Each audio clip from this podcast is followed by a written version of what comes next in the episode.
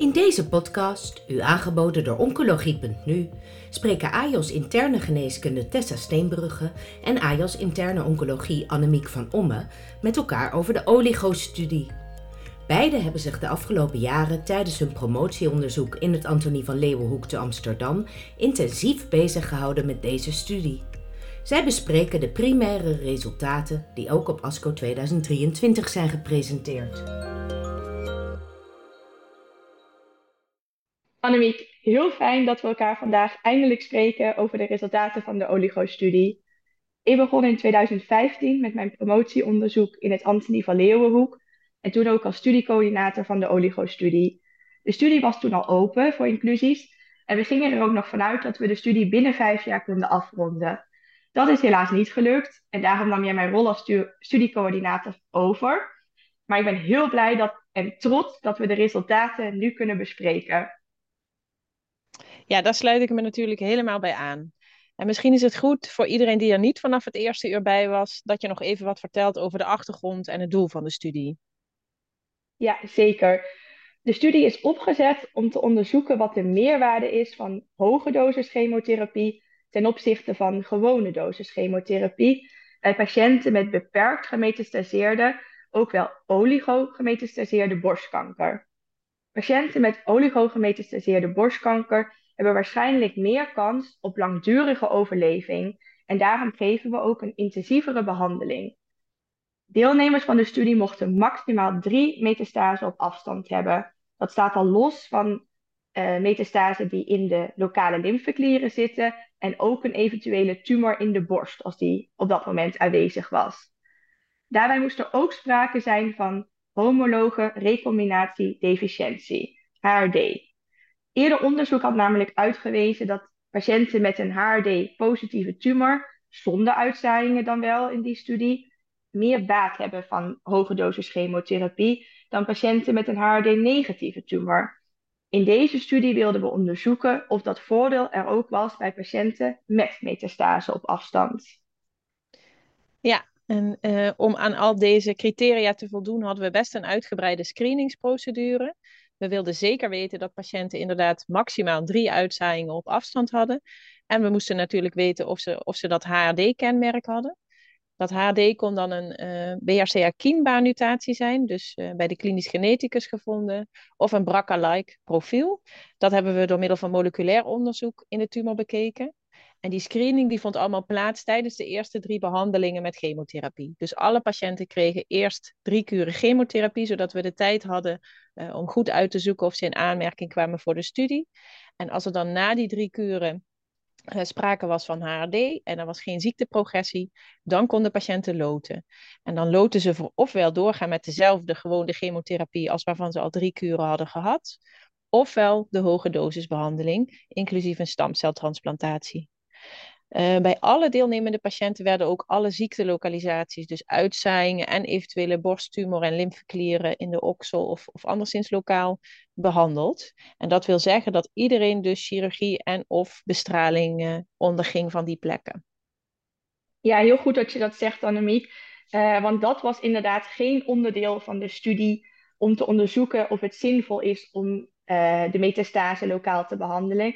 Deze studie was echt gericht op het onderzoeken wat de optimale systemische behandeling was in deze geselecteerde groep patiënten. Uh, daar zijn namelijk wel eens misverstanden over, uh, omdat er heel veel studies zijn voor patiënten met oligogemetastaseerde ziekte, die uitzoeken of een lokale behandeling van metastase meerwaarde heeft. Maar op basis van onze resultaten kunnen we daar eigenlijk niets over zeggen. Nee, dat klopt. Um, het idee was dus dat eigenlijk patiënten kans maakten op een heel effectieve behandeling. Dus ik kan me wel voorstellen dat mensen denken: waarom heeft het toch tien jaar geduurd voordat jullie 75 patiënten hadden geïncludeerd? Ja, dat ben ik met je eens. Dat lijkt inderdaad ongelooflijk langzaam. Um, ik wil beginnen met zeggen dat tien jaar lang vanuit het hele land patiënten zijn verwezen naar het Antonie van Leeuwenhoek voor eventuele deelname aan de studie. En daar zijn we natuurlijk ontzettend dankbaar voor. Um, er zijn denk ik verschillende verklaringen voor de lange inclusieperiode. Zo bleken er toch best wel wat minder patiënten dan we verwacht hadden een HRD-positieve tumor te hebben. Uh, ook vielen veel patiënten af omdat ze toch niet voldeden aan onze definitie van oligoziekte. Dus ja, helaas hadden ze toch redelijk vaak meer dan drie metastasen op afstand. En een enkeling bleek juist helemaal geen metastase te hebben. Dat was dan uh, verder wel heel goed nieuws. Uh, en verder waren er ook best wel wat patiënten die zelf niet mee wilden doen, omdat ze een sterke voorkeur hadden voor ofwel de hoge dosis chemotherapie, of dat juist helemaal niet zagen zitten.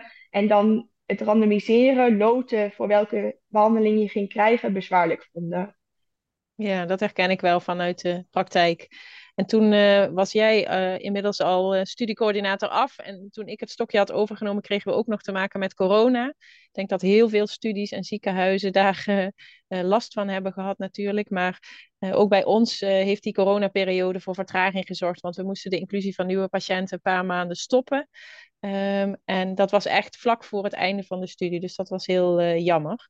En toen de studie weer open was, was het wel heel fijn om te merken dat iedereen het weer oppakte en ook andere ziekenhuizen, uh, nou ja, gewoon weer bleven verwijzen. En zelfs in de, in de tijd dat het even niet kon, kregen we wel gewoon regelmatig vragen vanuit andere ziekenhuizen. Dus die betrokkenheid van uh, andere ziekenhuizen was echt groot. Dat was heel fijn.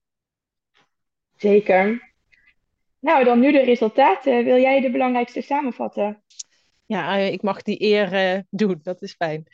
Um, ik denk dat de belangrijkste boodschap eigenlijk is dat de gehele studiepopulatie het boven verwachting goed heeft gedaan.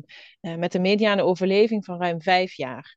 Uh, we hebben een studiepopulatie waarin vooral patiënten zitten met triple-negatieve ziekte. Um, ongeveer 70% van de studiepopulatie. En ik denk dat een, een mediane overleving van vijf jaar in, in die groep echt gunstig is. Um, helaas was het effect van de hoge dosisbehandeling niet wat we hadden verwacht, of gehoopt misschien. Er was geen statistisch significant verschil in het primaire eindpunt, dat was event-free survival, tussen de twee groepen, um, waarbij de hazard ratio voor het terugkeren van ziekte of overlijden 0,78 was. Met een vrij breed confidence interval, dat moet ik er wel bij zeggen, omdat de groep natuurlijk best klein is. Ja, klopt. En toen hebben we nog gekeken of er wellicht in bepaalde subgroepen, die we vooraf ook al gespecificeerd hadden in het protocol, zoals uh, bijvoorbeeld een kiembaanmutatie versus het BRCA-like profiel, of uh, tussen BRCA1 of een BRCA2 uh, eh, profiel, op basis van hormoonreceptorstatus, positief versus negatief, een verschil zou zijn in het effect van de hoge dosis chemotherapie. Maar ook dat bleek niet het geval. Uh, daarmee ja, moet ik ook opmerken dat dat nog kleinere groepjes waren en de betrouwbaarheidsintervallen nog groter. Ja, dat klopt. Um, wat we gelukkig ook vonden, dat was niet het primaire doel van de studie, maar uh, daar hebben we ook naar gekeken, was dat de kwaliteit van levenresultaten heel erg in lijn waren met eerder onderzoek. Um, dus de patiënten die in de hoge dosisgroep zaten, die ondervonden weliswaar een sterkere daling in hun kwaliteit van leven. Dus de dip was dieper, zo zei ik het ook altijd tegen patiënten. Maar dat herstelde gelukkig goed, want je zag eigenlijk na twaalf maanden, dus na afronden van de, van de chemotherapiebehandeling, dat de kwaliteit van leven in de beide groepen weer vergelijkbaar was. Uh, dus dat is denk ik voor patiënten ook echt fijn nieuws. Ja, zeker. Dat is heel goed om te benoemen en heel fijn dat wat we zeiden dat we hadden verwacht dat dat ook uit onze studie kwam. Um, zoals we ook hadden verwacht, waren er meer bijwerkingen bij de patiënten die de hoge dosis chemotherapie kregen, dan in de groep patiënten die de gewone dosis chemotherapie kregen. Maar die waren wel goed te hanteren. Ja, en in de eerste studies uh, waar op, basis waarvan hoge dosisbehandeling zeg maar ooit is begonnen uh, bij borstkanker, zijn er ook wel patiënten overleden door de behandeling. En dat verwachten wij in onze studie niet, omdat er zoveel verbeterd is in de chemotherapie-schema's, in de ondersteunende medicatie en alles wat we geleerd hebben in de afgelopen jaren over deze behandeling. Uh, maar we hebben het ook niet, gelukkig niet gezien in onze studie. Dus dat is ook erg fijn natuurlijk. En ja, hoe, hoe zou jij de resultaten nou duiden?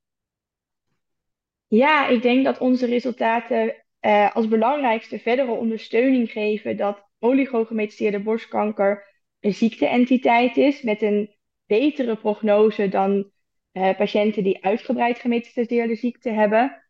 Um, dat de hoge dosis chemotherapie geen verbetering geeft, ja, dat klinkt als een negatief resultaat, maar zo zou ik dat eigenlijk niet willen zien. Uh, het is een behandeling die niet makkelijk te implementeren is in de praktijk. Dus het is ook heel geruststellend dat de standaard chemotherapiebehandeling een net zo goed effect geeft. En uh, we weten dat in de controlegroep uh, veel patiënten carboplatin hebben gekregen. En nieuwe studies hebben ook laten zien dat dat medicijn heel effectief is bij HRD-positieve tumoren. Dus daarin zit waarschijnlijk ook een verklaring. Ja, en ik, ik denk dat het ook goed is om toe te voegen dat we de studie vooral laat zien hoe weinig we eigenlijk nog weten over hoe je patiënten met oligogemetastaseerde ziekte nou het beste systemisch moet behandelen. Je gaf net al even aan dat er best wel wat onderzoek is gedaan eh, naar of je wel of niet lokaal moet behandelen, dus bestralen of opereren van de uitzaaiingen met name, gaat dan de discussie over. Uh, waarbij er de afgelopen jaren twee studies zijn verschenen, de Saber Comet en Energy BR002 op ASCO vorig jaar. Uh, die hebben echt gekeken naar de toegevoegde waarde van lokale behandeling. Uh, maar dit is de eerste studie die echt verschillende systemische strategieën uh, met elkaar heeft vergeleken. En dat is voor de patiënt wellicht net zo belangrijk. Want het maakt natuurlijk nogal uit of je vier of vijf soorten chemotherapie krijgt of één tabletje hormoontherapie, wat de standaard palliatieve behandeling is bij patiënten met hormoonreceptor-positieve ziekte. Dus dat, dat is echt wel ja, een belangrijke primeur, denk ik, voor onze studie. De eerste systemische studie, zeg maar. Ja, absoluut. Ja, en dat onze studiepopulatie het in het algemeen in dus beide groepen zoveel beter deed dan we aanvankelijk verwacht hadden. Dat suggereert ook dat de inclusiecriteria die wij gebruikt hebben, maximaal drie metastase, uh, een belangrijk uh, criterium is. Dat komt ook uit een ander onderzoek dat we samen met het IKNL gedaan hebben. Uh, en daarnaast hebben we ervoor gekozen om minimaal stabiele ziekte als respons op die eerste drie cycli chemotherapie mee te nemen als inclusiecriterium. Uh, we denken ook dat we daarmee een chemotherapie-sensitieve groep hebben geselecteerd, uh, wat heeft bijgedragen aan de overal goede uitkomst. Um, dus dat zouden we ook willen aanbevelen aan andere studies die systemische therapie verder gaan onderzoeken in de oligo-setting. Want ik denk wel dat dat een stap is die uh, nu ook gezet moet worden in de onderzoekswereld. Hoe vind jij dat we verder moeten? Nou, dat is een inkopper natuurlijk. Uh, als je zo'n mooie intro geeft. Uh, nee, ik denk dat inderdaad gerandomiseerd onderzoek naar verschillende systemische behandelingen ontzettend uh, belangrijk zou zijn. waarbij de oligo-studie aan de ene kant laat zien dat dat best wel ingewikkeld is, want we hebben er lang over gedaan om genoeg patiënten te includeren. Maar ook laat zien um, dat als je een goede populatie selecteert, dat je het dan heel veilig en goed kunt uitzoeken. Um, in afwachting, denk ik, van echt gerandomiseerd onderzoek zou het al heel waardevol zijn als we uh, patiënten goed kunnen registreren. Want er is nu eigenlijk gewoon geen duidelijke richtlijn, er is geen duidelijk uh, advies. Uh, dus er is wel wat variatie uh, in wat er, wat er in den landen gebeurt. En ik denk dat het al heel nuttig zou zijn als we dat goed kunnen, kunnen bekijken, wat, wat er nu eigenlijk gebeurt. Ehm, en dan kunnen we op basis van die praktijkervaring hopelijk onze patiënten ook alweer beter helpen. Ja, daar ben ik het helemaal mee eens. Fijn dat we de resultaten zo hebben kunnen bespreken, Annemiek. Ja, heel leuk om het met jou als uh, mede-oligo-studiecoördinator uh, te mogen doen. Ik hoop ook dat we iedereen eh, snel meer kunnen informeren of uitgebreider kunnen informeren met een publicatie. Die is in voorbereiding, dus hopelijk volgt die snel. Bent u geïnteresseerd in meer podcasts? Deze zijn te vinden op de website www.oncologie.nu. Heeft u zelf een onderwerp of onderzoek dat besproken kan worden in een podcast? Mail het naar info.uitgeverij-jaap.nl